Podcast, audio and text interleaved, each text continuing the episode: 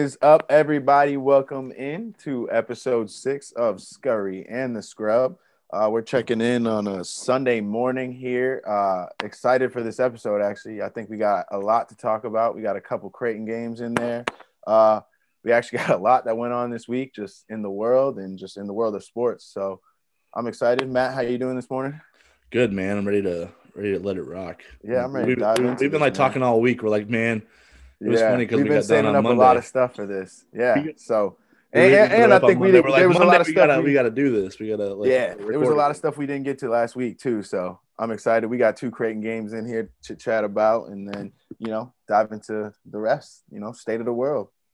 Yeah, what'd you uh, what'd you think of that Providence game? First of all, Uh, the Providence game. I was hopeful they would fight back after kind of coming out so flat, but uh, obviously we saw that it kind of just dug themselves into a hole they couldn't get out of there. Mm-hmm. like when that's going on on the bench, how long before you sense that? Because it was like two possessions for me, and I'm like at home watching it. Like when did you? Yeah. If you're if you're if you're in your role like trying to like be you know provide energy from the bench, when do you notice that they're like that they don't have enough juice today? Well, I think you it was just visible within Marcus and coming back into the lineup. I think it took a little bit for everybody to kind of see where they were gonna start to be aggressive or whatever. Everyone was just really hesitant. I thought in that first uh, whatever minute, everyone was like waiting for the other to attack. Like even when like early swings, everyone was like, okay, is Marcus going to attack now? Is it DJ going to attack first, or is it Denzel going to shoot? Like wh- what's going to happen? And so it was too much. I'm waiting for my teammate to do something instead of me going make something happen for the teammate. So I think for me, I would have been like within that first four, at least by that first four minutes, I would have been like, come on. But it kept going for a little bit. Uh, then it, they didn't stop the bleeding, and I guess until too late, and didn't hit, get their stride. That's what I wonder. That's what I wonder about in terms of not having a lot of experience in that that bench mob. Mhm. you know what That's I'm saying? true, true. That's a good point. if you think about it, it's uh, you know, it's like it's Jet, uh, Sammy, Devin, um, two freshmen, like you know, Rati Modestas, two freshmen. Yeah, I'm just trying Yeah. to think like down the line of guys who are like, yeah, you know, someone needs to go down for me to see the court. Basically, that, that we, have to, we our job is to provide energy today. Um, because I wonder like how much they feel comfortable going, you know, kind of getting after an upperclassman and be like, hey, come on, you're dragging out here. yeah. like you would have no problem today. Like, Yeah. yeah, and especially like in that when you burn that first time out, like when you know you're down and Providence is going on their run, you need somebody to come out and like check you and like hit you in the chest and be like, you know what, like, yo, come on, wake up. Time to Not even going. a coach, right? It has to be like not a one of your coach. Can't be a yeah. coach. It has to be your guys because Yeah. coaches it, they're like that all the time. It's their job to pump into you that like, yo, let's go. So Right. sometimes it becomes n- not like uh, robotic, but you just are used to hearing it, Mhm. and so you need that from a teammate. And I, I think you're right. I think it does need to come from some of those guys. That's that's what I used to do. I used to try to you know in chests of guys, Ty-Shon, Marcus, whoever was Taz, like get get guys going. So uh, they definitely need more of that spark. And you, you could see how they could turn it around, but that was a weekday lull. And from the jump, they needed more of it. Like that's what Yeah. you're, you're right. Like you can't you can't wait till the first time out. You can't wait till that eight minutes. Like, and they know it, but it's about doing it. So they got to really make sure that just doesn't happen again. That's why, like, I know I don't know how you would have felt about this if you were on the team, but I was kind of glad they lost because I feel like in life you kind of should get what you deserve. So I think if you sleepwalk through that first eight Yeah. minutes against a team Well- like Providence, right, who's you know NCAA bubble-ish or whatever, some team you you're definitely going to to face in March, if not a better one. And if you think you can get away, if you win that game, that tells you in your mind subliminally, it's like back there that you can get away with just dragging ass for eight minutes and overcome it. And I'm telling you, that should never be like you should never be able to think you can just flip a switch in the middle of a game. You should be keyed up from the start. So, Completely agree. so I'm glad they, that lost because again. they because they didn't come out against UConn like that, right? Yeah, no, and that's what I mean. So to I, they won't lose that way again, and Right. that's why I think it was not a good loss. I don't believe in good losses, but I think it's a uh, a, a, a learning point. That's what I'm saying. Like you point. wouldn't you wouldn't have liked to, you wouldn't believe you don't believe in good luck. Because you're right, they didn't come out that way against UConn, and they won't come out that way for the rest of the season. I think they see how bad it is, like how good they're so good. They like I was saying, I'm sitting there the whole Providence game. Like they they could have came back, Mhm. and they're like, oh, we're that good that we could have came back, but we're also the team that came out slow, and we can't be that team if we want to win a national championship. it's, it's, So, been, it's been that way in all their losses except for Yeah. I don't think there was a big lull against Kansas. That was pretty bad. That was a battle back and forth. mhm. But like the Marquette game, there was like Mhm. nine minutes in there where they scored like six points yeah, and didn't stop, didn't rebound, didn't stop Marquette at all. Let them Mhm. get going. Uh, the Providence game, we talked about the first eight minutes. Um, just like think like the Butler game, the last six minutes, the last you know, or the last nine minutes when they let Aaron Thompson get wherever he wanted to get. They and I think they have to the lose those stories, though, games in order to learn learn that you can't or the like theme. go through these extended lulls because you have to be you have to be able to stop it quicker than that. Yeah, As a veteran But team, you're capable. Of You it. bring up a good point because I think one of the lull the themes with this Creighton team is the lulls because it's in the games that they win big, it's when they go on these runs, right? Yeah. You see, like they'll go on like the nine on runs, put a team out, but then it's the games where they'll lose where they'll go on these lulls. Well, they'll get hit with a 9-0 run, and so it's about eliminating that. And I think just in terms of that UConn game, there was no real lull in that game, and it was ugly. But that's how they were able to grind that one out and win because they managed the lulls. You Mm-hmm. they were what I in mean? control the whole time. They played. They played. For Yeah. Also, even when like even when a stretch happened where UConn got some juice and they and and it was more than Creighton could handle, like that 15 Yeah. six run to end the half or whatever. Where you're Yeah. like, oh man, Creighton, UConn's taking a lot of momentum into halftime. Yeah, but Creighton's still up because they're locked in defensively. They're playing hard. They're flying around. And when that happens, I feel like shots just will like they'll be rewarded with that because they'll they're generating good looks. They're playing hard defensively. Yeah, they're getting killed on the offensive glass, but they're also not allowing second chance points anyway. So Yeah, it's a meaningless stat in my opinion. And then you know, all those things will translate because they're doing all the things that they need to do and results just come from that because I don't know. They've they, that's the easy part of it, I guess, right? Because you're not going to miss every single shot you take. I don't know. It was just a grinder of a game, but Creighton was doing all the things that they needed to do from a foundational level to win that thing and stay in front. And then they hit a couple runs and they were able to separate. So, they were solid. They were solid the whole game. mhm. I think it was. I wish I, that was one of the games I text you, man, during, and I was like, I wish I could have played in this game because UConn plays hard, man. They they attack the glass, like they they try to get up in you, they try to plug the gaps, like they play a fun, hard nosed basketball style, and they embody Dan Hurley, like you saw him get the tech. They embody that, and that's like, I don't know, it's it's it's fun to have them back in the Big East. I really wish I got the chance to play against them because yesterday's game, it's just like you think again, like with typical Creighton teams, you think that run is always coming, that run is always coming. But credit to UConn because they kept like really making it hard for Creighton and forcing tough shots. So definitely a game I wish I could have played in. But glad Creighton could pull that out. It showed a lot. I think down the stretch though, the maturity to be able to hold that because again, how many times have we seen the Creighton teams where it's like, oh, they hold this lead the whole game and then they just can't hold it at the end? I think they they did show like good poise and maturity in being able to just make sure that game was held at the end, like not making it close, like in which they've done in the past. Yeah, you've been drooling about this UConn matchup. I don't know.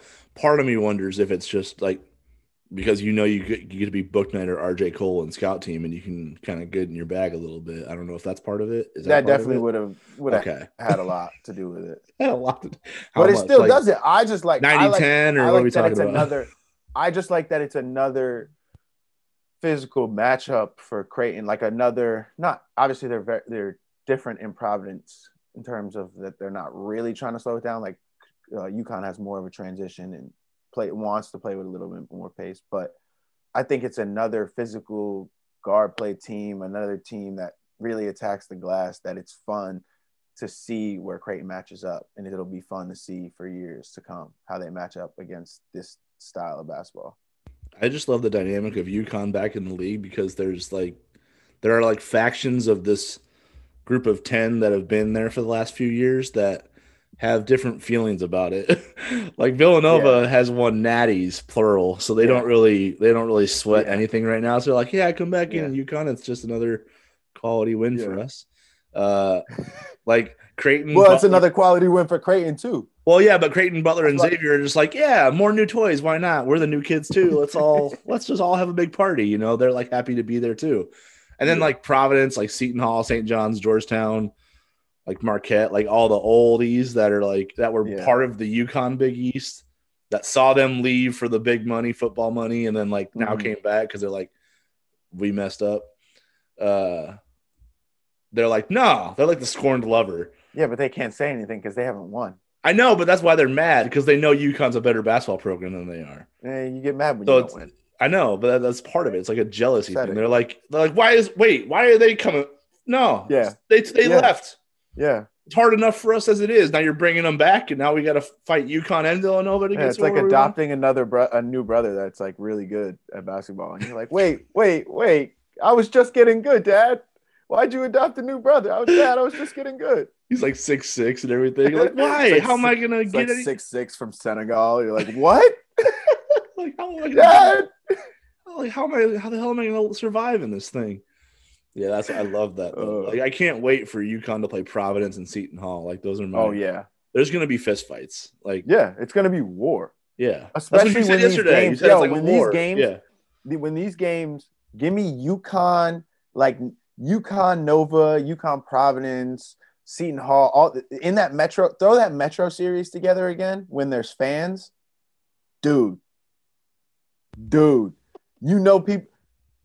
Go take a. I'm gonna take a trip down to Hartford because you know that place is gonna be rocking. Dude, Like, imagine like imagine like UConn Seton Center. Hall at the XL Center, UConn at Providence at the Dunk. Yeah, Yeah, we got because you said you here. said you, everybody We says Providence is the most here. hostile fan base, right? Like when you guys go there, like oh boy, is that that ring true for you? Uh, I don't know. I'm I'm I grew up going to the Providence game, so I wouldn't say because I'm used to it. Like I, my YMCA teams, like my 12 year old YMCA teams, we used to like sit in the Dunkin' Donuts section of those games and like went to I went to like Providence Louisville games like growing up. So I like I remember it always being like pretty rocking and fun. But uh, so for me, I, I think just because I'm from here, maybe not. Like I think it's more fun than anything.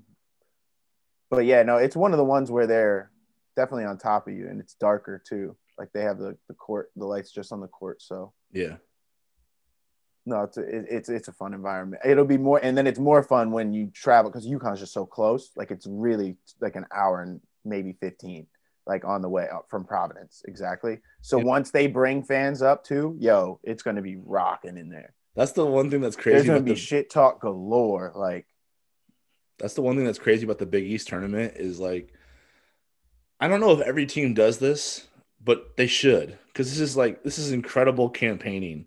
man, So like whenever whenever you guys have gotten ready to play Providence in the Big East tournament, there's always been like large sections of like the people that are in the arena that don't really have like one way or the other to go. They're just kind of like ready to watch some good basketball and be entertained. Mhm. Like Providence will send like two, three, four people up there with boxes, and it's just Providence t-shirts. And they just rile up these like middle ground folk. And they're like, look, hey, you know, sport our gear, root for us. Yeah. And they get them jacked up. So all of a sudden, like it feels like you're on the road and you got all these like all these New Yorkers who are just like there for a good time. because they're yeah, New And then Yorkers. they use their New York attitude to root for Providence, and you like feel that energy. You're like, oh Yep. my god, this is insane. So like, But now we have- has a chance to have- stuff up. we have a decent amount. So Creighton has a decent amount now, and then watch. It's gonna be crazy this year. You think there'll be fans by the? There's not gonna be fans by the. beginning. Absolutely not. Are you crazy? No way. No. Not even ten Dude. Michigan athletics just got shut down because the new variant came back. Remember that new variant that was like hitting up the UK and was like more Yeah. infectious and everything? Yeah, yeah, yeah. Yeah, one of their student athletes like came back from the UK and like got like 15 of them. And the Michigan Health Department shut down their whole athletic department. They're not playing a sport. They're not doing they're not doing shit. That just broke yesterday, like last night. Didn't even know. That's breaking news. To yeah, it was me. like 9:30 that thing broke last night. Like basketball, men's basketball, women's basketball, volleyball, whatever they're doing right now athletically, they're not doing it anymore. Cuz Yeah, cuz cuz like 15 of them like there's like five confirmed positives of this new variant yeah. and 15 that are presumed positives like waiting for results or whatever. And this is the this is the variant of the this is like the the strain of the virus that like creates more false negatives. False Oh, negatives. Are, yeah. That's what I read. negatives are bad. That's the yeah. That's the Yeah. one I read the article about that. That's the one. Okay. Yeah. From so yeah, Michigan's already Michigan's already on ice. So right- it was a kid. One of their players went went back home overseas, or, what Mhm. happened? yeah, I don't and know. I don't know who it is. They didn't name brought it. it back. It's like someone from. It's one of their players from is from the UK. So it must be like a soccer player or something. So why did they let? Why did they think that was okay? Was it for holidays? Like uh, maybe I don't know what it was for, but yeah, they brought that strain back with them, and now it's here, and it got Michigan shut down essentially. So see, this is why I'm like, how dumb can we be? Why are we letting? Oh, yeah. like letting someone go back from Nebraska to Boston for Christmas is one thing, but letting Right. someone go from Michigan to the UK for Christmas, when there's a new When COVID there's a strain, new there. COVID strain there, Yeah. and we're still in a global. I think we are right. Last Yes. time I checked. I believe we still are do? based on our headsets and everything. Yeah, we're not. Uh, Okay. Yeah. We're not, we're, so not, we're not out of pandemic life yet. okay. So yeah, yeah. I don't think that was. I don't think that was smart. Then I think somebody in Michigan made an error there. Someone did. Yeah. And now the whole athletic department's Well, out indefinitely, is how they would say it in I'm the gonna sports hope world. for the let's let's hope for the best, and that that strain did not start super spreading in Michigan. Seriously, right? Like that's the. I mean, we that's got the last thing. we got the vaccines finally starting to roll out. Oh, here COVID's Finally like starting to roll out. COVID goes to the off speed stuff. It's like hold up though, I got an arsenal Right. here. Like shit, Right. damn it, man. Well, yeah, you're just adding to this week. Like you're just throwing. Even what is this? This broke. It happened last night. Thirty last night. Yeah, that, we were So already breaking done. all. I thought we had all the material covered. I I thought we had a crazy enough. It was a wild night, man. Like I was going over And Creighton stuff, and then and like I was what- I was listening to MLK and now you got speeches, and then the COVID strain came out, and then the Conor fight happened, so I had to like make fun of Marcus because. Conor got his ass beat. And it's like there's a whole all. So yeah, you got a lot. We're gonna get into that. We're gonna get into that. But yeah, so it was a crazy week. Had Yeah. a lot go on. But the one thing we can't ignore, and we did want to touch on, that happened obviously earliest this week was MLK Day. I just wanted to know. I know I, I- just wanted to know what you were thinking, like because Yeah. you know, I, here's what I don't. Here's what I don't know. Here's what I don't understand. I can't um relate to it because I'm not a person of color. But like when MLK Day happens, when they honor all the things he stood for, or they attempt to, or they claim to, whatever, whatever it is, because there's certainly a lot of like obvious hypocrisy going on that I've noticed more and more throughout life. I just wonder what that's like for you, for like someone like you. Like, what do you, how have you absorbed MLK Day? Because don't you live that every day? So, Yeah. like, when you hear that in a like a major way from like TV commercials, politicians, uh, public figures, like, what is that? How does that ring to you? Does it just like you just kind of roll your eyes at it, or what happens? Yeah. So this year was really disheartening, to be honest. I thought a lot of the messages were empty. I thought a lot of the messaging kind of didn't even hit at the real points that Martin Luther King Jr. was trying to hit on when he said certain things that people quoted or uh, things that people were trying to share on social media, whatever it was. Is it because of the summer that, that that you felt that way as opposed to previous years? I think so. I think that, and then along with the fact that I think we're all, because we're all isolated, I think people were more apt to share something on social media more so than ever this year. And I thought a lot of it just was either taken out of context, missing the point, or just doing it because everybody else was doing it. This. Like, and I could be wrong. Maybe this is just a personal feeling, and I felt that way, and I'm wrong by thinking that. But regardless, I felt that, and so it it was just to me, it was just people hiding behind the words of something that has been painted to us as equality and how Martin Luther King Jr. has always been this poster child for equality and all that. And we've been sold this actual false uh, sense of equality through Martin Luther King Jr. And I thought a lot of people were hiding behind that or just putting that up as a front this year. And I just didn't think there was any real meaning behind what anybody was saying when they were actually posting it and actually or tweeting it or saying it or whatever. I just I, I didn't think it was as genuine as before. And maybe that's just because a lot of things were exposed in 2020, or maybe that's just because we see that some people are the ones who say that they're for equality and for Martin Luther King Jr. and stand for what he stands for. But that's easy to stay, and then you can go back to your normal life and you don't actually stand for that. So I think there was a lot of that going through my head this year. And I, I think I just questioned everyone's motives behind even making a post about it or saying anything about it. I'm like, why, why do you feel inclined? Do you feel guilty? Do you feel, is it because you actually believe this? There was just a lot of thoughts that went through my head when uh, I saw a lot of people address the issue. And I saw even just NBA, uh, college sports address the issue. I'm like, are they doing this because they mean it or are they doing this because they have to? Because a lot of, like I was saying, a lot of things got exposed in 2020. And it's like, now you just can't hide. Now you just can't not acknowledge it. But do you really mean it? Do you really mean you're fighting for like equity, not like this equality that we're all being fake spoon fed like every day? I, I don't know. So even now, I just think, I, I think, because like it, where has the dialogue gone since Martin Luther King Day? Like I, we've had conversations about it, and I think within my family, I've had conversations. But where is it just that day we're going to talk about? Like it, why is it always going to just be we make posts for that day and then we move on and go back to regular life? Like why? Why is it that?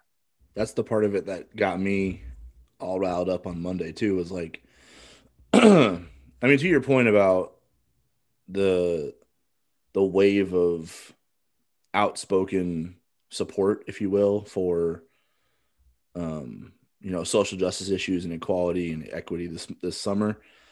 Um, I think you know the message of because everything was so loud and the volume or the temperature was turned up to such a degree that it felt like there was like a an obligation to speak out because if you didn't say anything it felt like you were supporting the status quo that has created these issues. So it was hard to tell sincerity because it felt like it got to a point, and I don't mean to be so cynical about this, but it got to a point where it almost felt like a PR war was being waged. Like, yeah, who can craft the best, most insightful, uh, sympathizing, meaningful message, mm-hmm.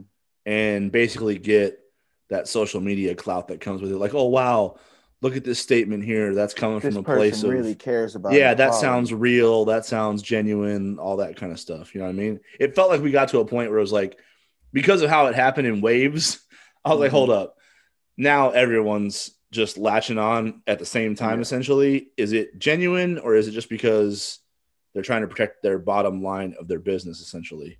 Mm-hmm. Um, so is it like self preservation in terms of their own image, or is it an actual like do they actually feel empowered to stand and li- use their voices to lift the voiceless? You know what I'm saying? Mm-hmm. So that to me, this summer was like I don't really know how to sift through what is public relations BS versus what is genuine, heartfelt, yep, like a call to action. Yep. And on Monday, it, it, you know it was there again but i you know and and it's i'm kind of cognizant of the fact that i don't want to speak emotionally i, want, I want to like try to not speak emotionally anymore on these issues because i think yeah. emotions drive just your general energy and anger and whatever you can whenever you can summon to back up your point. point and i and I know we said we're done being reasonable with the unreasonable, but I still feel like it's important to convey messages in a reasonable manner. Yeah. So there's a balance that I want to strike there because I don't want to be so abrasive and feel like I'm attacking people who shouldn't be attacked just because they don't really understand what they're standing for or against. So I, I do feel like that needs to be handled delicately so they can understand why standing for this leads to that, which leads to what we saw this summer. Like there has to be a kind of understanding that it's all kind of woven together. It's not a separate issue. So I think Monday got me pretty upset because it just I couldn't shake the hypocrisy of celebrating the the basically the surface level of what Mar- Dr. Martin Luther King stood for. Like equality is something that's kind of abstract, right? You know, it's everybody get along, like don't judge people by how they look or how they sound or what they believe if it's not harmful. Um, just come together, you know, we're all the same, we're all one race, we're all the human race, right? That that's that is a nice idea, but when it comes to executing it at a systemic level, like a government level, from lawmakers, from legislators to however you create your your system of rules, regulations, uh, schooling, businesses, um, healthcare, taxes, all that stuff comes in that same message, and it's more so that that that Dr. King and everybody fought for that doesn't get talked about enough on MLK Day of all days for crying out loud. So if that's the day where we literally churn where, our, our antennas are as high as ever and we're making sure we're honoring what this man stood for, why don't we ever have those conversations? I think Like we a- we had I think you know what the most jarring moment was for me on Monday? This is going to sound super silly if you if people don't no. understand it, but the most jarring moment for me, I was watching UConn St. John's basketball on FS1. Yep. Um, and they got to a commercial break, and like right before their commercial break, they did like one of those remembrance uh, hits or whatever, where it's like they had like Jay Wright talking and like one of the other Big East coaches talking, like Patrick Ewing, uh, about you know Martin Luther King's impact and whatnot. And as soon as they got done with that, which we've already established, it's kind of just surface level. It doesn't really touch on the issues that faced uh, people of color, the marginalized in that country at that time, um, and still today. And then you know what they went to right away? I- It, I don't think it was like intentional, but it's just like it's part of that corporate hypocrisy I'm talking about. It's like they went from showing you a video of two coaches talking about the impact of Martin Luther King Jr. Um, to honor his his his day, and then they went straight into a My Pillow commercial. Now, if you don't know what my Mm. if you don't know what My Pillow is, Mm. so the My Pillow guy, the CEO of My Pillow, who basically does his own commercials, he's like the main super narrator racist. of them. Okay, he's the Super guy. racist. He's the guy who was like Trump's one of Tr- one of Donald Trump's main Ugh. supporters of this election fraud narrative and trying to get all these like votes rescinded and thrown out and to rein reinstitute like his his presidency and get him his second term and everything. Do you know who that affected? Like that's what I I just want that question out there. Do people understand who that affected? They were not talking about throwing out votes of just anyone. The votes they were like keen in on targeting was from segments from counties that had large segments of the population that were black. You're talking about throwing out black votes to make sure this guy gets reelected and gets to serve his four more years and gets to remain in power. And so to, it was jarring to me to see us go from remember Martin Luther King Jr., remember all he stood for, here's the impact he had. And then they go right into selling pillows from the guy who like had a major impact on the terrorist attack at the state capitol and trying to throw out and disenfranchise African American voters. That's You terrible. understand? You understand? Like if you if you're I if you're fully see that. aware, everybody calls it. They say the word that. woke, right? The word is woke. But if you're Yep. fully aware of what's going on in the world, not just in one certain area, but in all, you realize that they just had a they just essentially had a fascist sell hawk his main product not a split second after we just got done honoring a guy who stood against that very the thing that that guy very his ideas basically it was martin luther king's ideals versus hey buy my pillow while i throw this while i throw out your all your votes an and shit and Awful get- back to back. that's what i'm saying to me that was like Awful. i can't even i can't process any more of this shit today because Somebody should get fired for that. Somebody should get fired. it just felt like too much hypocrisy honestly, like so that's what i'm saying so- but to your so I think the main thing that I get from all of it is just that this message was misconstrued. Like a lot of the Martin Luther King's message of equality has been actually like taken back from how deep it was, right? Like you're saying, like on Martin Luther King Day, like Martin, Luther King Jr. Day, we should be talking about these policies of equality that he was speaking of. We should be talking about these social reforms of equality that he used to talk about and how to actually make our system equal, right? Like he wasn't talking about, oh, let's treat each other equally. Like Yeah, he let's Matt and Jordan, like, hearts. let's make sure we, Right. that's not what he was about. That's what everyone thinks now. Everyone's like, oh, it was about treat others how you want to be treated. Like make sure you treat everyone in your first grade class equally No. because even if they have different skin tones and they're from different places and they look different and they're different genders. No, no, no, no, no. Like that's all good and fine. Like we all get that on the He was yeah. He wasn't preaching that. he just- wasn't preaching to children. but he wasn't saying that. Mhm. That's not what he was getting at.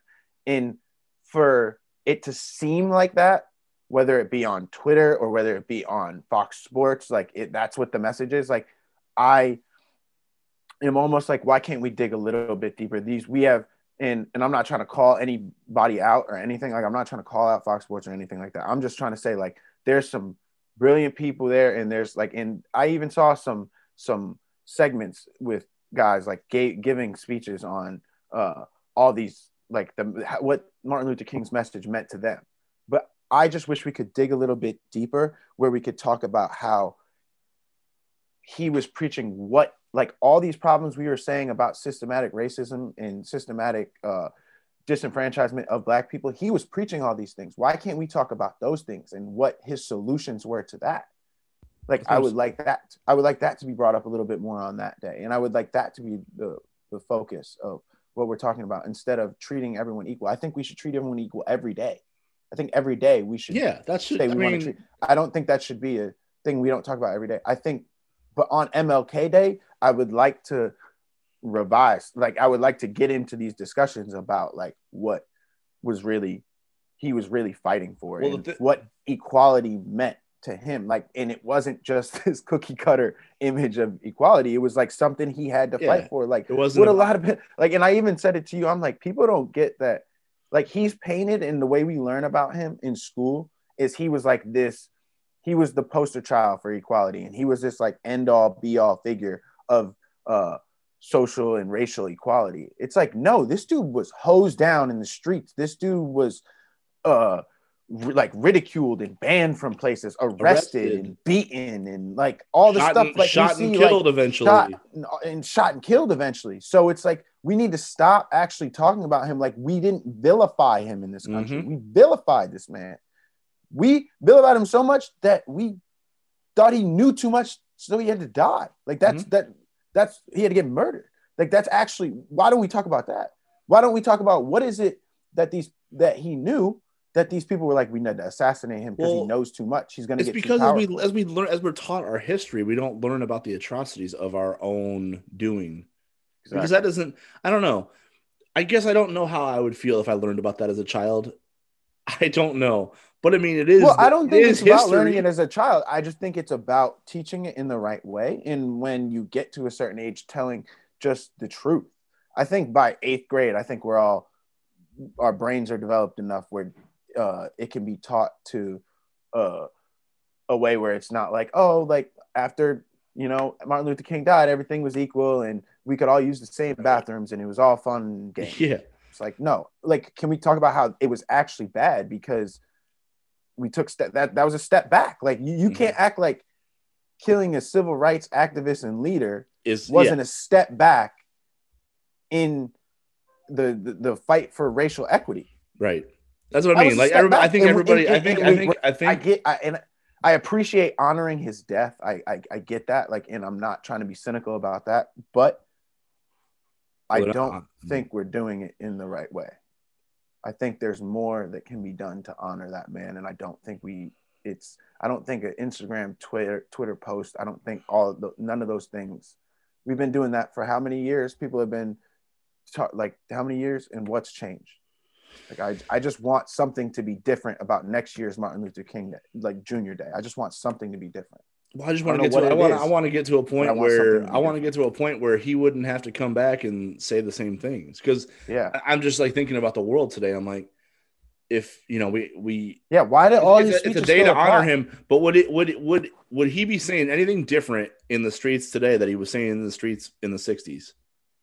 Because I'm hearing the same things.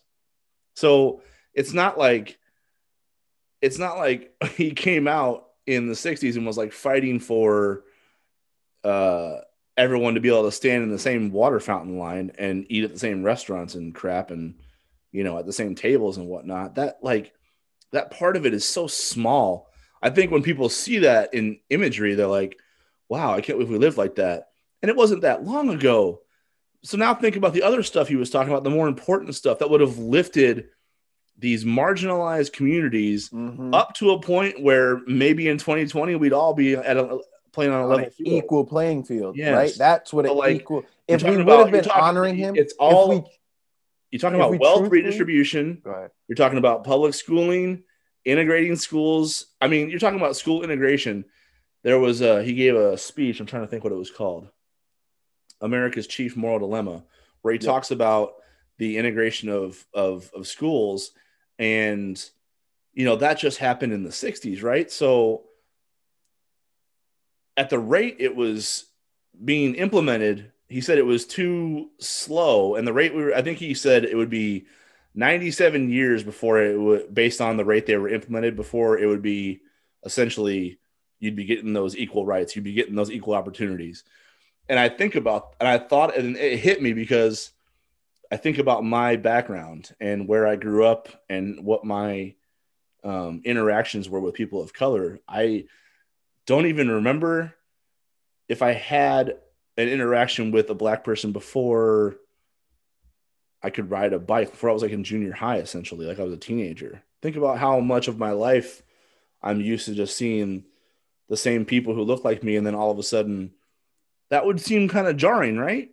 Absolutely. But is it is it is it am is it my fault or is it my parents' fault or is it my community's fault that I didn't live in an integrated neighborhood or go to integrated schools? Like, I feel like that's out of our control. I feel like other people, other people that are in power and can control that better than we can because we just move A little bit, but like so like a little. so I, I think back to that and I'm like, I had one neighbor my whole life who was black. That's it. One family. In junior high, I think I only had two black kids in my class the whole time in junior high.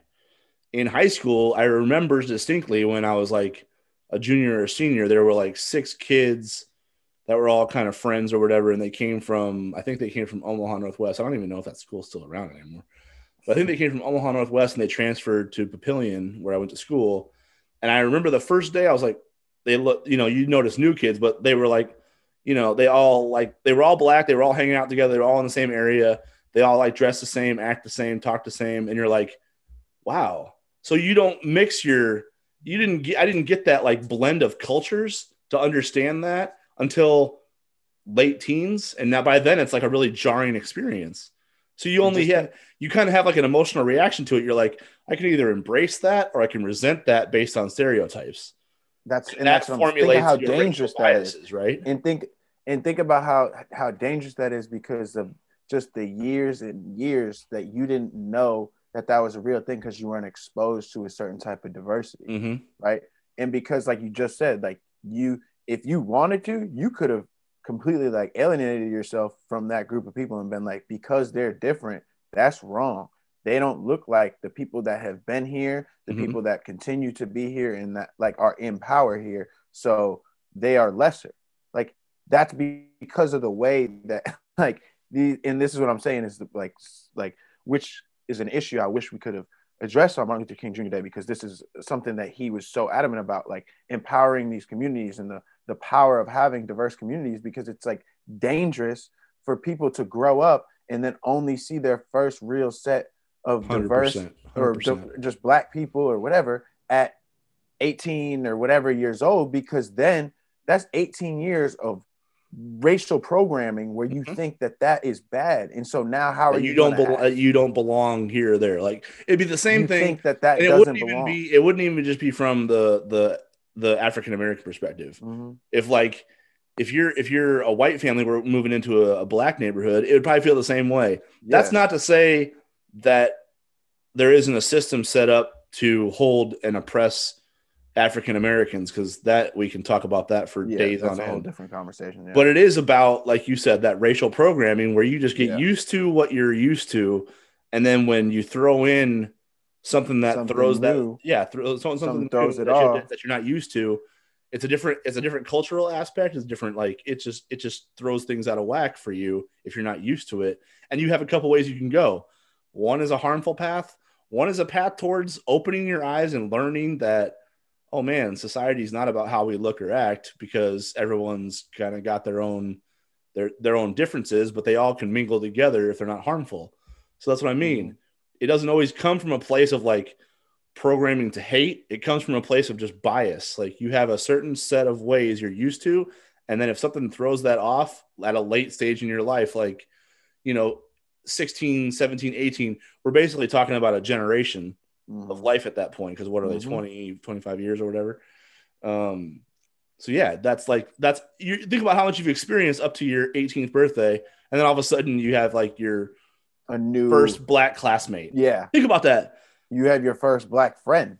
first black because I'm not saying yeah. I'm not because I'm not saying like these like people are like I'm, I'm not trying to say like someone's racist or whatever until 18. I'm all I'm saying is it's like because of the systems in play in this world and the way communities are grown and the way the suburbs are, the way all, Mhm. a lot of places are, the way socioeconomics are just in America. Because of that, like a lot of uh, upbringings are just solely like you grow up around in neighborhoods and go to schools with people that just look like you.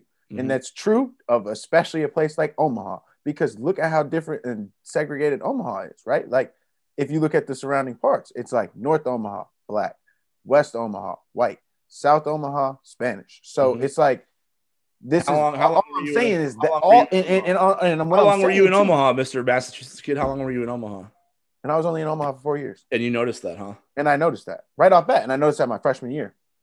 yeah My freshman year in my education 150 class. so think about how long it's been going on if you just noticed it in a couple of years and that's what. I mean. And think about and how think about how and- and I normalized mean- it is for people and and and I mean even in especially a place like that, how dangerous it is on that Mhm. front. Like, Yeah. and I'm not saying like just I'm not just saying like growing up in a strictly white experience is dangerous. It's dangerous to grow up in just a strictly to to grow up in a place that you're like, oh, it's strictly black, right? You feel like that's dangerous too, because then you're around yeah other like you just don't know how to act, and then that's where these problems like this is where then there's you don't know how to act around these people. They don't know how to act around you, and then there's a form of hostility, and this is how these bad things happen. Well, you think Right? about if you think about what popped off this summer Yeah, when you're talking about trying to when you're trying to trying to get used to people that don't look like you. What if say you're doing something that's you know you're you're breaking the law, okay? But it's Yep. not like a violent crime you're committing. Yep. You're just you know you need to be uh, restrained, punished, taught your lesson, essentially whatever it is, our system of laws. So like, imagine you're in that position of not being of being brought up in a certain neighborhood around a certain type of people and then four or five people who don't look like you who aren't from your background who don't know how who don't understand your culture and don't can't like interact with you on just a level basis where you guys can make, come to an understanding. Oh by the way they're also armed. How threatened would you feel? Oh by the way Very. forget that you're brought up that you have to be brought up your whole life to know the history of what happens to people who look like you in situations like that. Then tell me how re- how how reasonable would you act if that situation happens to you over let's just say a counterfeit 20. Oh wait, that did happen, right? Like Mm. just imagine how you'd act. And you talk about like just comply like all It's that knowing all- how all to deal. narratives that come in. That's what I'm saying. It feels like we're going on tangents right now. We're not. It's no, I think we're hitting on the. I think we're hitting on. it's all woven point. together. I think we're- It's yeah, all exactly. woven together. I don't think we're going on tangents. I think we're talking about exactly what we were talking about before. And I think even you want to relate it back to just talking about MLK Day because like Mhm. I'm like this is exactly what we should have been talking about, like on MLK Day. How the the like I would have loved to have held like a, a open discussion with anybody about why it's so important to grow up in diverse communities and how people who grow up in these diverse communities are better communicators because you know how to talk to people in a way where they'll understand. And you know how to like we can like a situation like you're even saying over a counterfeit $20 bill. You don't think having diverse experience because if i'm not mistaken the owner of that store where george floyd uh, was murdered outside of was in uh, i want to say indian i want to say the owner of that store was indian right?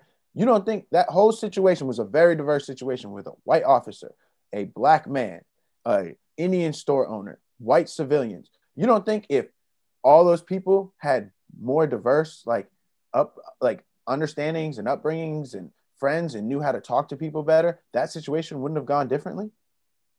Right. I mean it's only a theory but it would it makes sense because you understand when And you I- know, and this you know how to interact with each other you know how to diffuse situations better exactly. as opposed And to just how to escalating them casually we don't get to this level of hate and all that that we're at in this country because we didn't like we weren't in like we didn't grow up in like a one set way. I think there's just so Mhm. much power in diversity and i think there's so much power in having just a diverse set of people you're around I don't, i'm not saying it has to be your direct well because friends, tribalism tribalism anything. is bad like tribalism Bad. leads to violent conflict every single Bad. time you know what i'm saying and and you know the other thing that made me mad this week was uh i think it was the day after martin luther king day the the you know outgoing thank god the outgoing secretary of state who by the way if you just check the like if you're a, if you're you know a hardcore gambler if you just check the odds on 2024 presidential favorites this name pops up quite high on the list oh for a certain political for a certain political party that will just leave unnamed just to not make people feel uncomfortable. But the outgoing Secretary of State, Mike Pompeo, literally fired off uh, you know, just a thought fart, essentially, that multiculturalism is something that just saw that. shakes up what our founding fathers stood for. He said that. And I'm just like, imagine the brash nature with which you have to live your me. life to, to have the audacity to say he didn't even say he wasn't even just talking about black people latinos muslims like he, he said multiculturalism basically mixing of the races and No. the religions and all that stuff that's like uh it should it, it shakes the bedrock of which we stand And see, this is my like problem. I'm what there was five people. 20 a presidential candidate a favorite But for the this is I- 2024 this is what my nomination is is. saying that This publicly is, so this is what my problem is. He there's probably people who liked his tweet and all that about that that shit and posted an MLK Day quote. that's right that was the hypocrisy And that's my part of it, problem. right yeah This Yeah. is my problem.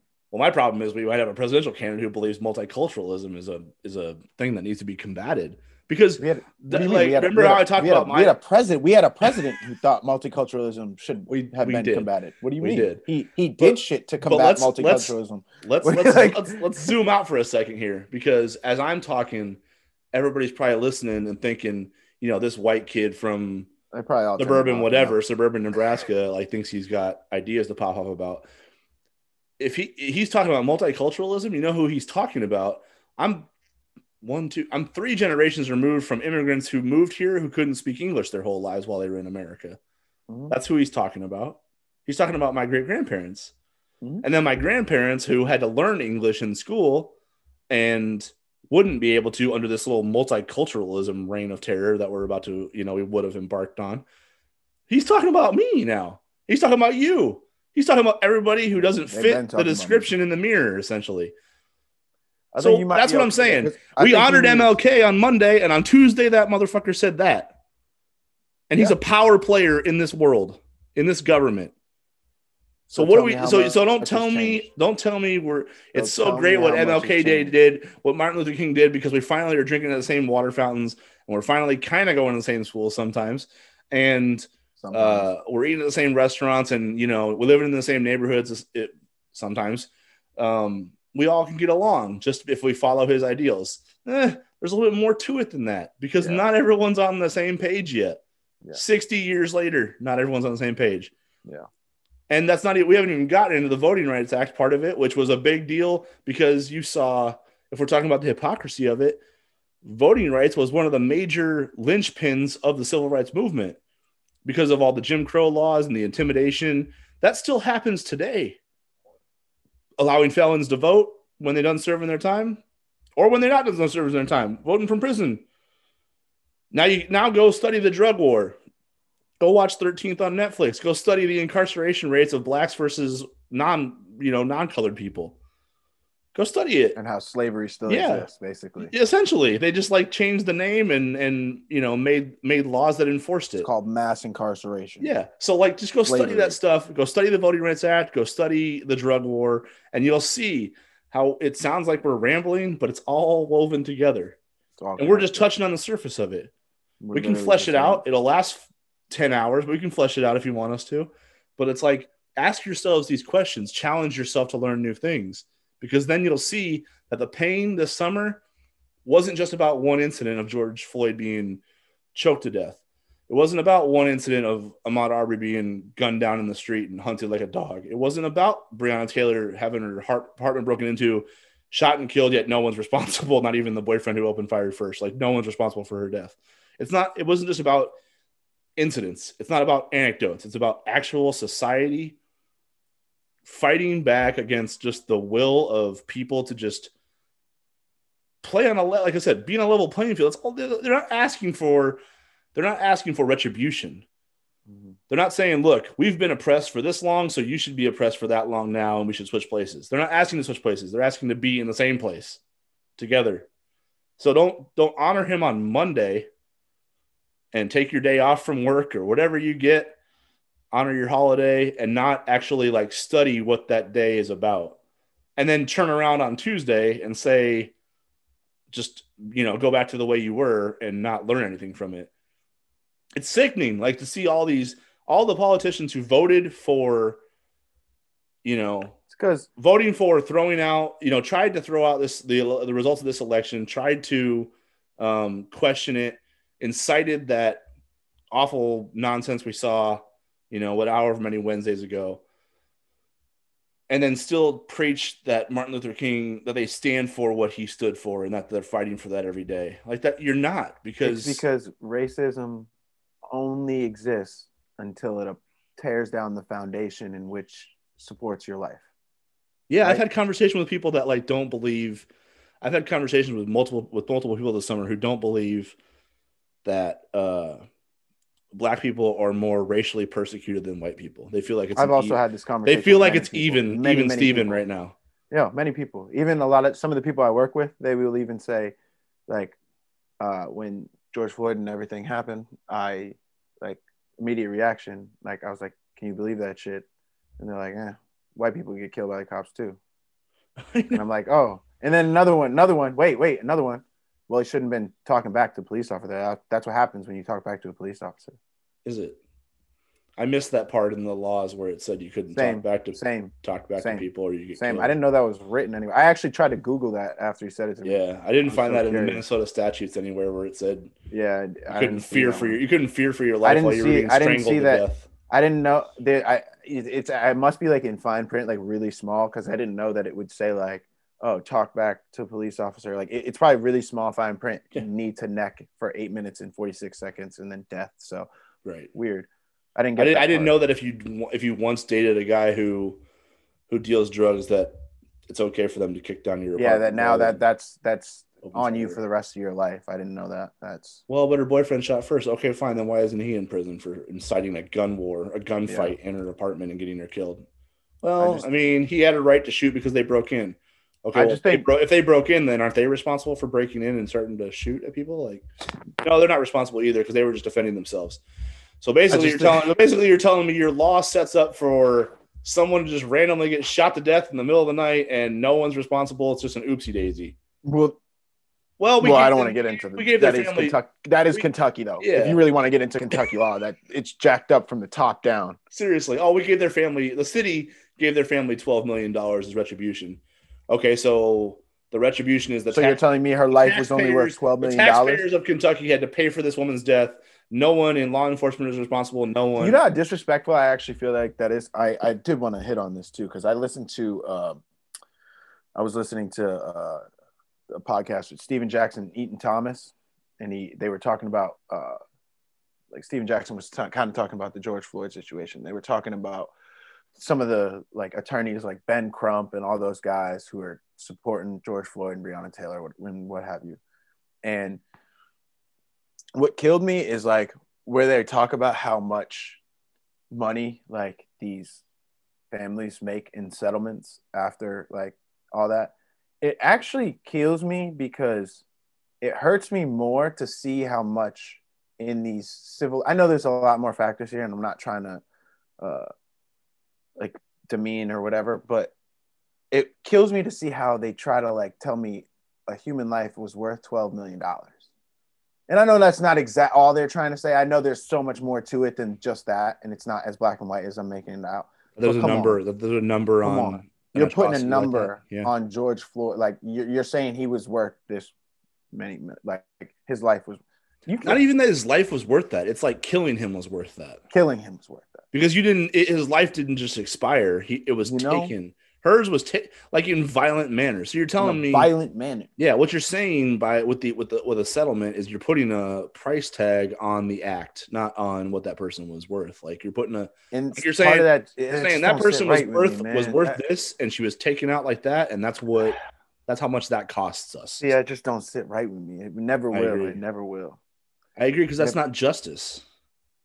That's just will. some kind of like, you know, I don't even know what that is. That's like, oops, here's some money. I, I don't know. And, and I mean, like, what, and, and, and, I'm asking anything. That's why. There's just there's there's no solution to that. I mean, it's a human life, man. There's nothing I can say here that's and there's no amount of money. I could it could be a billion, and I'd still be like, really, like a billion? Like I don't know. Mm-hmm. I'm just. Well, that's what it comes down to. It's like, well, when we want to raise the minimum wage, the federal minimum wage, when we want to provide health care for everybody, universal health care, when we want to um, uh, funnel more money into public schools and create better education for communities that don't have opportunities to learn. Yeah. Um, the question is always like, well, who's going to pay for it? Well, I mean, you just made the city pay yeah. for you just made the city pay for you, you going just, you just a wild wild west on some chick's apartment. You almost killed you almost killed yeah. their neighbors and their kids. They're they're getting justice because they that's the only charges that got thrown at the at the police officers was for stray bullets that went into their apartment, not the bullets that went into Breonna Taylor's body. Yeah. So you said that's worth what, 12 million? So someone's paying for that. Yeah. It's so like, why can't oh, we pay for why can't why you tell me we don't have got, enough money to pay for the whole That's what I'm country? saying. We got 12 we got 12 million dollars in the bank for a fraud cop, but we don't have 12 million dollars to go fund inner city public schools? Yeah. And then everybody like recites the national debt and everything like that. Like does do people Stop realize the United money on the military? Well, hold up though. Do people realize the United States prints money, right? Like we owe ourselves. like, I mean, if you were borrowing from yourself, don't you just like create your own? Like, do you have to? What do you? Are you gonna start a war with yourself to pay yourself back? Like, what are you gonna do? Like, how are you gonna? Who's gonna? What's the loan shark? Who's the loan shark in this scenario? Like, who's coming after you and like capping knees because they owe you fifty or whatever? You know what I'm saying? Like we owe ourselves. Who's going to pay for it? We are. We we oh. have we, every time we need the money, we find it somewhere. You know, just fire up a printing press and get it going because we need it's this ridiculous. shit. This is what creates the inequality because not everyone's on a level playing field from the jump. It's ridiculous. They're born into life where they have a higher mountain to climb than than other neighborhoods, other communities. So it shouldn't America shouldn't be the land of like where you're fucking born, or the yeah. like the land of who the your parents are. Into. Yeah, I thought it was a land of opportunity that everyone has the same chance at. That's not the case right now, and that's why everybody's upset this summer. It's not the case. And if you're if you're combating that for whatever reason, just just challenge yourself a little bit. Well, yeah. You know, write down your reasons, study them, and then study these issues that you keep hearing about that you feel like are radical that you feel like are and please come back at us like and and please yeah, if there's any means. information we need please I say every week when we get into this, but I, I will like, throw I out my personal. I, want, I will throw out our side. personal emails. I want the. I want questions. Fire up. Too. Yeah, I want questions. Everything. Like I would love to like dig deeper into this. If there's something anybody wants to call me out on, I'd love it. I'd love to talk about it. Like, because there's so much I'm trying to learn from having these conversations for real. Yeah, but I mean, we can, so, that's what I'm saying. We could go 10, 12 hours if we wanted to yeah. on this stuff. So whatever, whatever yeah. you think we're leaving out, feel free to hop in and and and speak yeah. your piece because there's an answer to it, and there it's not what is. you think. So like this, that's what I mean. There. I said it a couple weeks ago, but it basically is true now. If you don't stand for progress, you stand for hate because that's, that's the only options. You have to move forward. Otherwise, what are you talking about? If you if You're you if you sat there this summer and said meh, that means you're coming from a place of privilege where it doesn't affect you, so it doesn't matter. Exactly. So exactly. you, so that's what I mean. And if it doesn't if it doesn't matter to you, then it's going to continue happening because you do nothing to change it. So mm-hmm. that's where you're enabling the hate part of it. Progress is where you actually feel mm-hmm. compelled to change some of your beliefs and behavior, and voting is the way to do that because you mm-hmm. elect leaders who will enact some of your some of the policies they stand for. Like we did not do we did not do a good job of I, I, you know i'm glad they're in charge based on the other option but mm-hmm. We did not do a good job of selecting the most progressive people no, to lead no, the country not at all so we've still got a ways to go here we've got okay? a ways to go this was like a normalizing i actually saw a this was like a normalizing stat. effect we did with this election Check it. but we got I more to move crazy stat last night and it was like i got i got to find the exact source and i'll send it to you later but I saw a crazy stat last night that was like the average age this year of somebody that voted was like 38. And it was like the average age of someone in office is 68. Yeah. Right. Tell me about a divided country. Well, tell me, but tell me, tell me about life experience. Because what? Oh yeah, no life experience between the two. Yeah. That's what I'm saying. So that's what I'm saying. Like, what what, what kind of communities do those 60 year olds grow up in? Oh, exactly, you know exactly, I mean? and that's what. Well, like, how can about. they? Do that's they, do they empathize everything we've been talking about today? Yeah, everything we've been saying.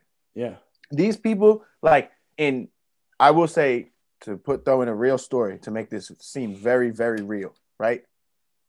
Let's throw it back to Creighton basketball, right?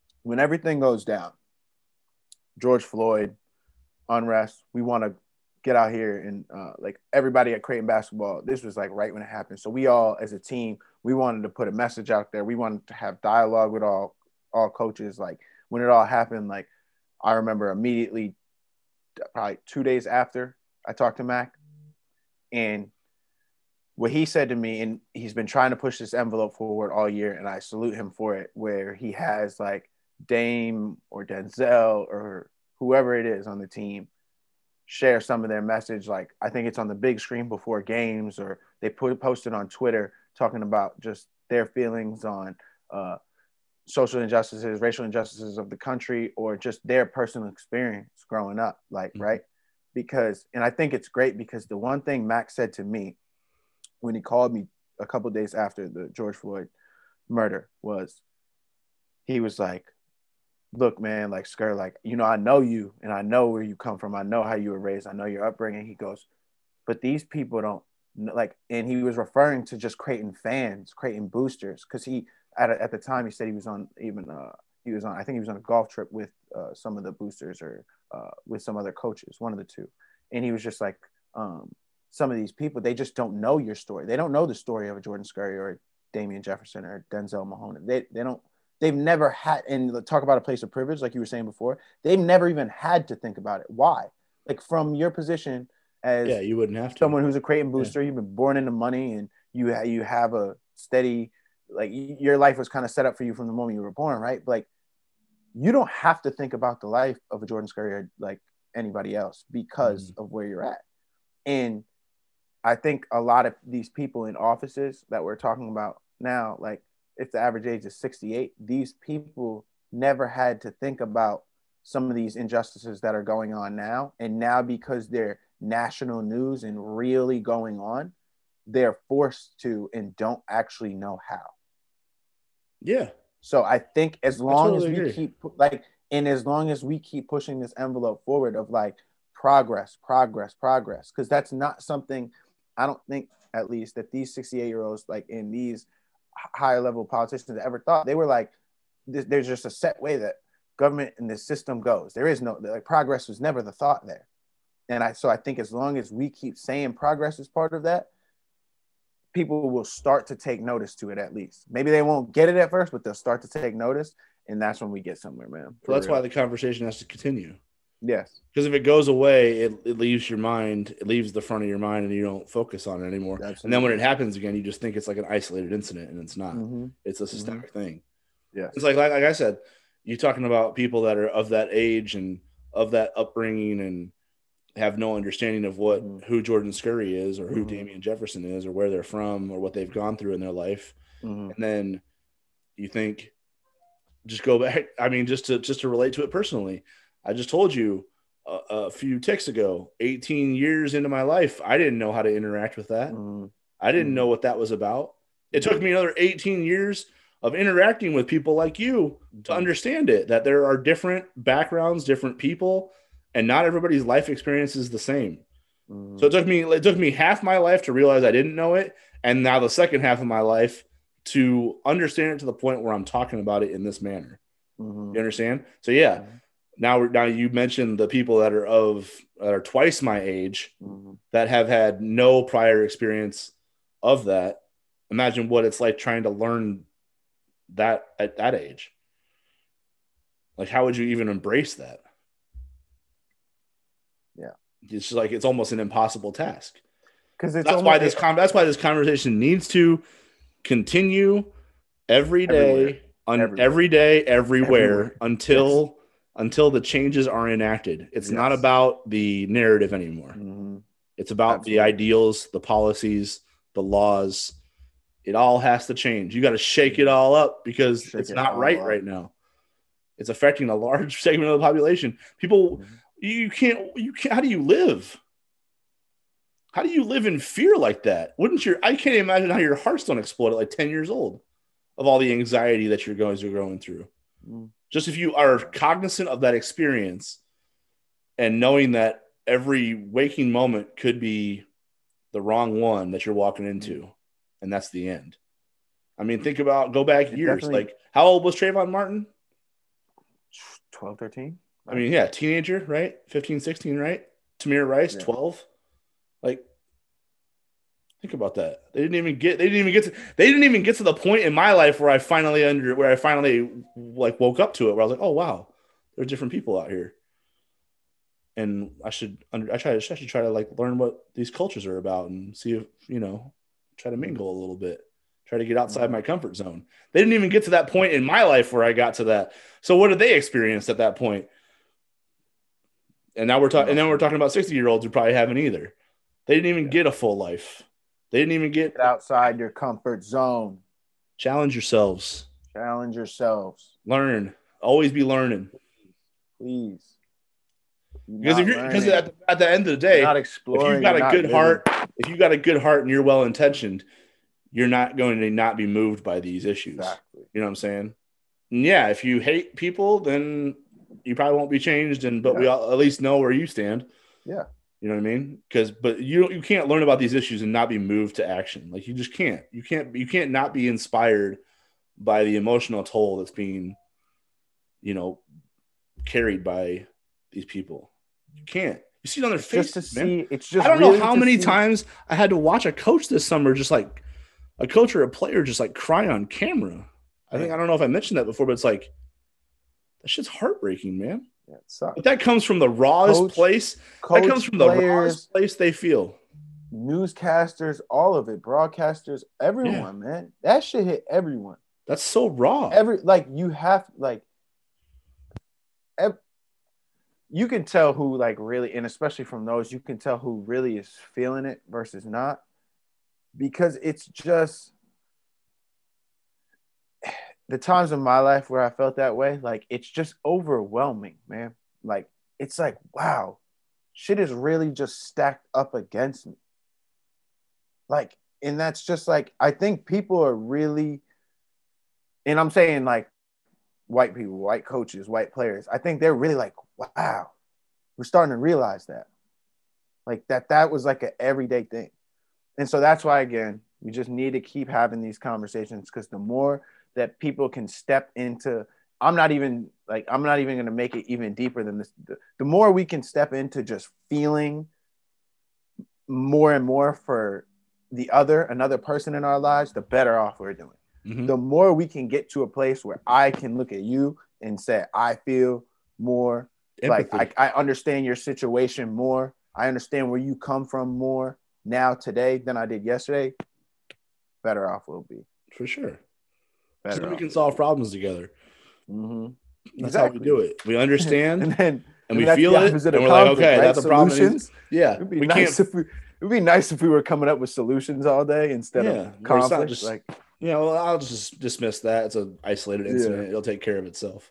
oh yeah. We have a system designed to help that person eventually, right? If they do the right things. No, not always. Except no, that system is out. Study the like I said, study the Voting Rights Act, study minimum wage laws, study study everything. It's all woven together. All of it's all connected. Study the drug war. Study the war on drugs. Seriously, study the war on drugs, and you'll be like, "Holy shit! I Yeah. understand all of this right now." You'll, be like, you'll, Reagan you'll find, did what? you'll find out like eighty five percent of your stereotypes What? as a, as brought up in a white neighborhood in white suburbs in white schools. If you study the war on drugs, you'll learn eighty five percent of where your stereotypes are born from. Oh, absolutely. Like I guarantee it. Go even watch. Just watch the crack epidemic on Netflix right now. Right now, like it Mhm. is really good. It'll tell you everything you need to know. They try. That's the shit they hide from you in school. If anybody needs the information you should have learned in school. That's the shit that America is so embarrassed that they won't tell you about in school. That those, is are the, it. those are the horror that is stories. the those yeah. those are probably the years, yeah. right? Because you go like, if you think like Nixon, Reagan, all those years they don't tell you about. They Mhm. just tell you. They, that's what I hate about. I don't know about your middle school, but the way they taught us and shit, they were like, yeah, Watergate. I'm like, the fuck is what is Watergate? Like, I don't know what that means. Like, uh, did he build a dam and it broke? Like they fired him because of that? Like what? well, when, like, I, what when I was in about? middle school, when I was in middle school, Bill, Cl- uh, the president of the United States, was getting impeached for lying about a blowjob. So Oh, you those were were the those. were yeah, I you were was. Clinton in middle school. Yeah, I was. I think I was like seven in that. Oh yeah. So you had you you see see. I only found out about the. I only found out about the Dave Chappelle thing, the Clinton Dave Chappelle jokes when I was Yeah. like way way after Clinton that had died down mm-hmm. because I, I was young because I was I remember. I remember. I remember his bit. It was in Killing Him Softly. I remember his. Bit. Yeah, yeah, yeah. So that's what I'm saying. I only watched Yeah. Killing Him Softly when I was like probably 17. Mhm. So that was like 2015. No, I'd be over at my grandparents' house and they'd like have that. It was on twenty. I was on the TV twenty four seven. All you heard about. That's I'm, one of like, the I'm, like, I'm like, I'm like, I'm like playing with like action figures, and it's like, you know, they're talking about like the president getting a blowjob and stuff, and like basically what was embedded in my brain at that point in life is like blowjobs are bad. It's like, all right, well, okay, Oh well, you com- yeah. You had the wrong. I mean, I'm just saying gonna- that's my that's like that's that's what. That, See, America because tries to paint because back then back then See, it was okay to try impeach to the say president black is bad. They try to but say now blowjobs is bad. Yeah, they don't but- know what they talk about.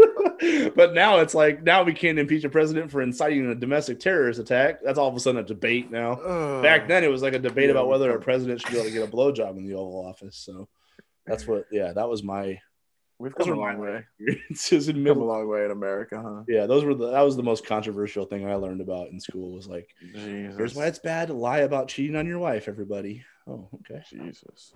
You know it was not controversial though? Conor got his ass knocked out last night. dude. Oh my god. No, there was Conor got his shit rocked last night, bro. there was no controversy surrounding that at all.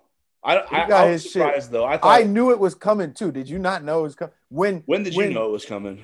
Because when Poirier in that, like, he started just railing off punches, and Conor was just like, Oh well, yeah. Then yeah, then I knew he was already fucked. But um, like once he started, like once Poirier started throwing like combinations, and just you were like, oh, one of these is gonna connect, and it's over. mhm. Like he just started going ham, and you were like, oh shit, if it just literally connects a little bit, Conor's done right now. well, here's the thing. Like I thought, I thought uh, it was like one of these little hand-picked like get Conor up, back up again type of fights because he's already starched this dude, and I'm just like. Poirier is chinny as hell, and he's like war torn. He's been in so many like Yeah, just absolute slugfest. It's like Yeah. Can this dude take Conor's punch anymore? Like, I don't even know. And then I and then he comes in and you know the thing I like I notice about Conor is like he is not evolving at all.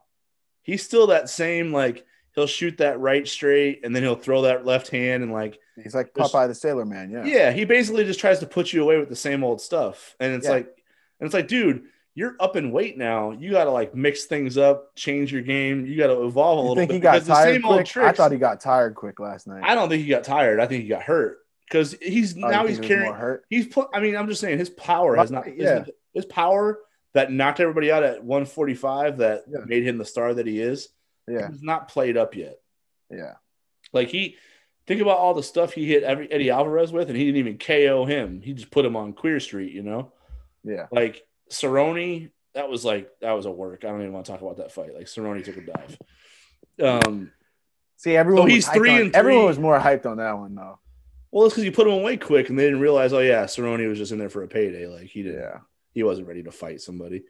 Um, he even admitted that later. He admitted that like a week later. He's like, "Yeah, I just didn't really want to be there fight week and stuff. I just didn't. I just wasn't like there." I'm just You like, "Yeah, what? we could tell because you Conor's gonna say folded. the same shit in a week. Yeah, because you folded like a lawn chair in like 30 seconds flat. So we could tell you didn't want to be there. Glad you got paid for it though. Um, so he's three and three up above 145 right now. And all three, all three losses are stoppages. Like he's gotten, like Nate beat his ass and choked him out in, in round two. Poirier just KO'd him, stiffened him against the cage in round two.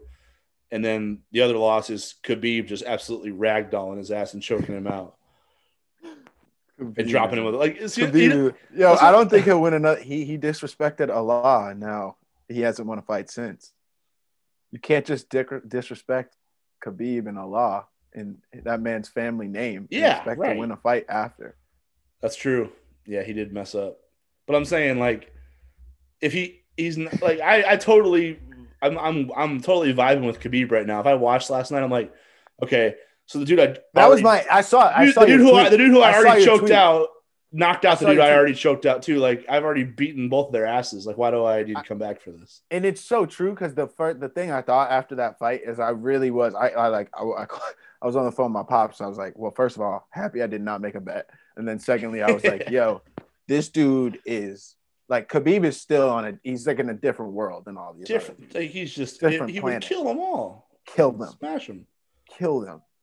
Like Michael Chandler last night was kind of intriguing because he's a really high level wrestler and those hands are serious. But I feel like that's also what Gaethje did. Like he had serious hands, actual really good boxing and good wrestling. hmm But Khabib still pressured the shit out of him, put him on the back foot the whole time, made him uncomfortable as hell. And once it got to the ground, he got worked over bad. Yeah, You know what I'm saying? So like Khabib's just different. different. So if you're talking about trying to inspire this dude to come back, I don't think anything that happened last night is going to do the trick. Yeah. If GSP comes out it. popping right now and he's like, "Hey, I want to fight Khabib, let's do it." If I was Khabib, Khabib and I just come- like Khabib watched the back. highlights from last night, I'd be like, not good enough. No, back. New candidates. No. Yeah, boring, boring old fighters. So get me You bear. I mean, get me bear. Bring There bear. was nothing about the Conor fight that was competitive. I'd nothing. pay more to see Khabib fight a bear than I would any human being. Yeah, that'd be that'd be a good scrap. But I feel like there's a lot of free YouTube videos of that already happening, so you can check. I know, out. but I just want to see it in a cage, like an actual trained bear, like, like an that- actual trained bear yeah. with. like a good jab and stuff. Oh, some good low kicks. They they're not very. Dex, they're not. They don't have much dexterity in their lower half, but you could get some calf kicks off or whatever. yeah, definitely something like that. It was just wild how Conor never checked any of those calf kicks until it was like too late. Yeah, and then he Yeah. walks out of the, the yeah. He was on a crutch at the crutch of the fight. Yeah, you know how bad that must have hurt. Seriously. He probably didn't sleep last night. That sucks. Well, I just, I just like the way that fight ended was like, oh my god, he got Yeah. whooped, dude. I just don't know if Well, I can believe the way he talks anymore. I can't either. That's what I was just about to say. So? That's what I mean. For Yo. a Conor fan, for I haven't been a Conor fan. I've been like the guy who always wants to see him get knocked out on his face. So like, but he talks like he makes you believe in It's his tough now. It's tough what's left now because only because what he says after. I miss when after even even when he would lose before after he would still be like, it was bullshit. Like I, sh- I should have they should have let me fight more. Like whatever it is, like he would have he he just put in his fans, he like hyped us up and we were like, okay, like at least like he's not like going out sad. Like last night he was like, Yeah, you know, I got worked. I'm gonna go back, you know, hang out with my family, you know, Dude. calm down, have a nice chill night. I'm like, no, go get blackout and then start training again tomorrow for your next fight. Like, Learn some new tricks. Yeah. like, yeah, You know what? You know what's funny is like Marcus. Uh, you know, you knew Caleb, Caleb Joseph, right? Like, so Yeah. Marcus and Caleb, big Conor Marks, right? yeah, So after Khabib just washed him, right? And it was funny because I was like talking trash before that. I was like, because could be you had that like weigh in where he's like, I'm gonna smash your boy, where he basically told all Conor's fans like, shit's about to go down tomorrow. Like you guys Yeah. don't know what's coming. I like was I was like I was trash talking Marcus. I was like, I was like saying smash your boy like all day at practice on that Uh-huh. morning or whatever that Saturday Uh, like smash your boy, smash your boy. Um, and then he did. so the next day I was just like, can't say nothing. But then Conor comes out with that Instagram post where he basically goes round by round, analyzing all the ways it wasn't as bad as it looked, and like how he'll whip him the next if you time have out. to say it wasn't Connor and Caleb- Connor and Caleb got like laser focused at like when I was like trashing that. I was like, he's full of it, man. Like that will nothing will change in the next fight. They were like, well, why is he wrong? Like, what's what's he wrong about and stuff. That's why we gotta have Marcus. We gotta try to have Marcus on. We're gonna have him on. Don't worry. like it was like, what's he wrong about? What's he wrong about? And I'm just like, did you? I mean, what did what? They stood for a whole round. Round three was all on the feet. Like, did Conor even come close to looking like he could put Khabib away? Khabib stood in his face the whole time and like just rolled with punches, Right? like yeah, flipped shots. Like that dude is on a different level. Like Conor's got Different a level. yeah, he hits hard with his left hand and he's got some smooth boxing, but Khabib wasn't sweating any of that. He stood right in front of him for five whole minutes. He's like, all right, I won't take you down this time. We'll play your game or whatever. And it didn't even come close to being in danger at all. He didn't even get hit with a shot that put him wobbly. So it's like, why would that change? Dustin Poirier came out and took Conor down right away. I know. Khabib would pick had- him up and throw him out of the Cage. I had way more. I had way more faith in Conor than he wanted to go out and show us today. I just want to see how you how. Conor fans are going to move forward with him because he says the same stuff to like hype up. He's like, "Oh man, I feel like the best ever. My camp was top notch. Uh, it was the greatest. I feel like the greatest version of myself and all that." Like he does that every single time, and I'm just like, "All right, well, you kind of got to show everybody." Yeah. And then It'll be interesting. I want to see how. I'm just more interested to see how he's gonna change like his whole like beast perspective because like he's a dad now and he made it like very apparent in his last post game like in that post game interview or post fight interview because he was like you know I'm gonna go back and hang out with my kids and wife and I'm like that wasn't you before like you were playboy killer Conor and now th- what is this character arc we're doing here I don't know if this is good Dude, wasn't it US. weird, right? Like hugging Poirier weird. and like I was So like, wait, weird. I thought your 'Cause whole I was like, you're was- just- and he like he pulled up in the same suit and i'm like but before it was like i don't know it just didn't have the same bravado it used to have Mhm. Yeah. Well, plus he talked about in the cage last night. He's like inactivity. This is a product of inactivity. Like ring rust is real, and I'm just like ring rust is only real if you spent like 11 months Yeah. partying and then like got ready for your eight week camp or whatever. yeah Because then you didn't level up at all yeah in between fights. You just got yourself. like, bro, all we were shut down, locked down in COVID. Like, I Yeah. don't know if like, you didn't learn no new kicks, no new Yeah. punches. no, yeah, no he takedown didn't defense, play. no he jits. he like, must no- have not. He didn't play no Ultimate Fighter, nothing. He didn't learn Right. any No, he just came out with the same old tricks, and then he got whipped. Mortal Kombat, maybe nothing. That's what I'm saying. Go back and watch like they fought six and a half years ago. Conor looked like the same exact fighter. Poirier looked way different, not just physically, but like with what he was throwing. Yeah, it like, So it's like some combos. one fighter. combos. Yes, yeah. One fighter evolved his skill set. The other one was like, I can lean on this. That's what I'm We're saying. good. Like I was like, Poirier start throwing these combos. I'm like, dude, one once one of these connects, Conor's done. Yeah, Nothing. Conor. There was no point. I was like, oh, when Conor throws that, if that connects, like. Poirier's Also, done. why did Connor scrap that little wide stance of his? Why did he go traditional boxing stance? He doesn't even have like a good jab. I He, like, thought it was tra- worse for him. he, like- I he, thought it like- was worse for him. It opened him up more. Yeah, totally. Yeah. It made him way more hittable. Like the whole thing with his range is like he keeps that like lead hand out Yeah. there, and it's like hard for you to get into range. And because of his because of his uh his like wingspan, he's got that seventy four inch reach. I don't know. We're By the time you get into like shooting range for your shots, like he can still touch you. That's like we're the whole deal. and the Scrub live watch next UFC fight. next intriguing UFC fight. We're gonna go live and see how many people tune in, and they're like, "What are you guys talking about? I want to do it." yeah, I could do it. That'll I'm- I love, I love, I, I love all that stuff. Speaking of things to watch, who you got today? I never even asked you. Oh yeah, dude, I'm gonna be split screening because Creighton volleyball plays it too, so I'm gonna have like the Brady and Rodgers at the same time. I just, Dude, I'm always, I'm always riding with Brady. Like I can't, yeah, I can't bet against him. I can't. Plus, plus, I've been Anto- arguing so this whole Antonio time. Brown that, is out. Antonio Brown is out, Mhm. and I thought that was going to be the advantage. I was like, "This is what's going to set him up," because I'm like, cold Lambeau. You know who's used to playing in the cold? The guy who was in Pittsburgh and the guy who was in New England. And so, the and then also we have like Gronk, who's built out of like machinery, so he'll be fine in the cold too.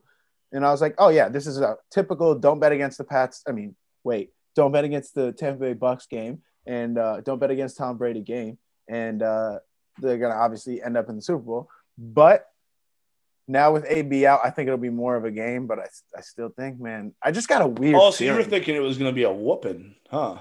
Yeah, I thought I thought the Bucks were gonna whoop them.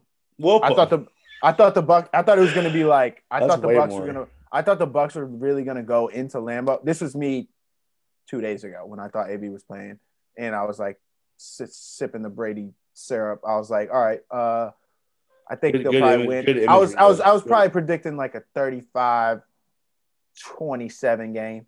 yeah. That's not whoop them, I guess, but that's like put up 35 points. Like that was my prediction. Now I think it'll be like a a lot like a last game. I think it'll be in the 20s. I think it'll be like a 27 24 kind of close game like that. Okay. Who you got?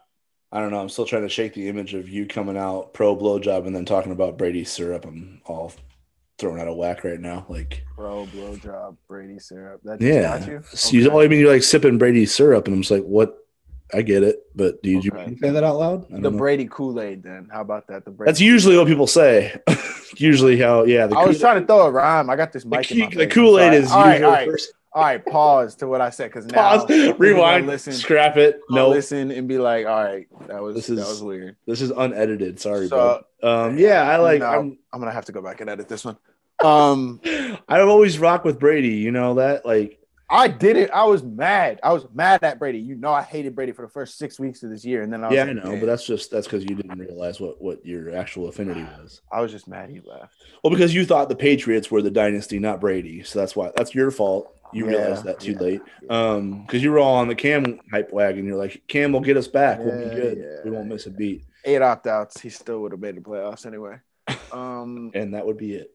Um, yeah, I'm riding. I always ride with Brady, especially in the Rodgers debate, because the, people, too many people have always been trying to be like Rodgers is the actual goat, while Brady's actually cashing in and winning rings and breaking records. I'm like, how? yeah, it It, doesn't it make makes me it drives me nuts because I feel like that I feel like if LeBron and MJ played in the same era, people would call LeBron the GOAT, even though MJ would be racking off titles. Because Brady did that and people still called Rodgers the GOAT. I'm like, wait. this dude's literally winning all the time. I think it's just nah. I think it's just people.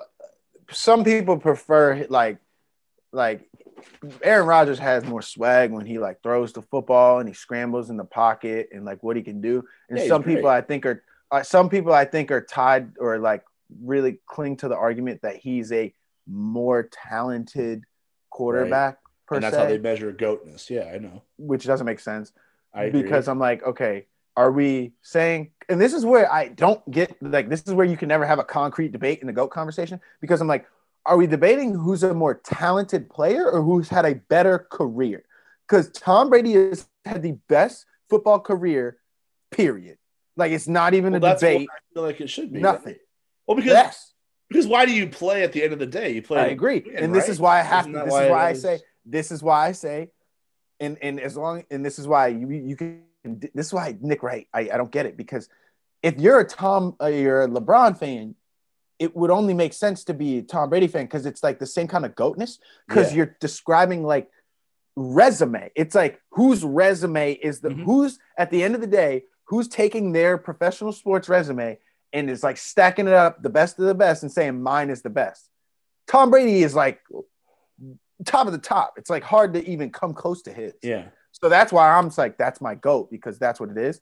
So that's why I'm like LeBron too. Uh, but LeBron, obviously, it's a lot closer because if we're measuring championships, obviously there's MJ's right there with championships, Kobe's right there with championships. So that's where it's like whatever. But I'm like, it's the same argument though. That's what I'm saying. I think this Sunday- Longevity Yeah. and like number of championships. I'm like, today today is the opportunity to end the conversation because the whole argument with against Brady's goatness was uh, a product. I mean, Belichick's the greatest coach of all time, so it's like he's not actually doing it all. Uh, the Patriots have the best dynasty in sports, so it's not it's not like he doesn't have help. And then he goes to the Bucks and he gets them to the NFC Championship game in year one. The freaking Tampa Bay one. Buccaneers, year the one. Tampa Bay Buccaneers. and I think you what, what what's good Now, about if the way he you said beats that though, Rodgers in Lambeau, there is no more there's no debate. There's no debate anymore. because you can't have you can't have like oh MJ uh, LeBron's better than MJ and then have MJ literally go into like Quicken Loans Yeah. or whatever and like and like whoop him. yeah, yeah. and then say and then say well you know this happened that happened LeBron's still the go no he's not like that they went head to head it's over we don't I don't know. like, I don't know why the idea of MJ at Quicken Loan Center in like 2007 just like came into my head and like MJ giving Yeah. off like 45. Yeah, like I don't know why. handing just- out a 40 piece in the A 40 six. piece. yeah You I don't know why. when you yeah. watch it, if, if Brady wins today, I mean, I think he's the goat anyway. But for the people that are still hanging on to, you know, Rodgers, no, is the today would be undisputed. ever. Like today, today, today all- wouldn't even. It, it wouldn't even be close. Like Rodgers wins today, and he puts himself further up the ladder in the conversation. Brady wins In the today, and there is no conversation. No, it's Okay, over. I don't even want. be I don't ever want to hear it gonna be- again. if, if we're gonna be honest, if Rodgers wins today, that puts him in like the like Peyton Manning conversation. Yes. like Yeah. like because he'll be going to get another. He'll be going to get his second ring and all that stuff. yeah, yeah, agreed. which I still don't. But if he loses get, at if he loses at home to Brady in a Bucks uniform, it is over. The conversation is over. if Brady really does, this is really some goat shit. If I- Brady that's goes, what I'm if because think about it, yo, dude, dude, goat dude. shit ever. He It would be goes to a new ass shit. team, new ass team that dude's- that has the Super Bowl in their home Yeah. arena, Yeah, that would be Yeah. some goat shit. goat Like shit. that, this is gonna be one of the best Right. chapters in the Brady book if he pulls this off. Right. It would be like the ultimate. It'd be better than anything he's done in his career yet. Skip Bayless is like, is he, fucking lose his mind on Monday. Skip Bayless is gonna lose his mind next week. See, that's what I like. That's the one bad part about it is like I don't ride with Skip, no, who But he- does? but Who he's does? right. He's right on those two points. Like who does? Who rides with Skip? I know I don't, but like when he's on his MJ and his and his Brady bullshit, like I'm like, yeah, Skip, Yeah, tell you're him. both you're, you're just nostalgic of MJ, and then Brady, you know, great. You, you All right, see, this is why this is why we're having Marcus on next week because we're we're getting into this. We're gonna. We've had six weeks to be friends. We're getting this MJ LeBron stuff off our chest now. All right, let's do it. Let's do Episode it. seven might be the last episode of Scurry and the Scrub. No, no, we gotta have. right, I want to have this segment because I want call-ins too. I want to have call-ins for this. Dude, we can't. Well, how are we gonna do? I don't have a freaking. You have to. I got like a phone here sitting waiting for people. What do you? What do you mean? Come on. Oh, we could zoom somebody. We could we could, we could put one more. Oh, we wanna zoom in We- yeah.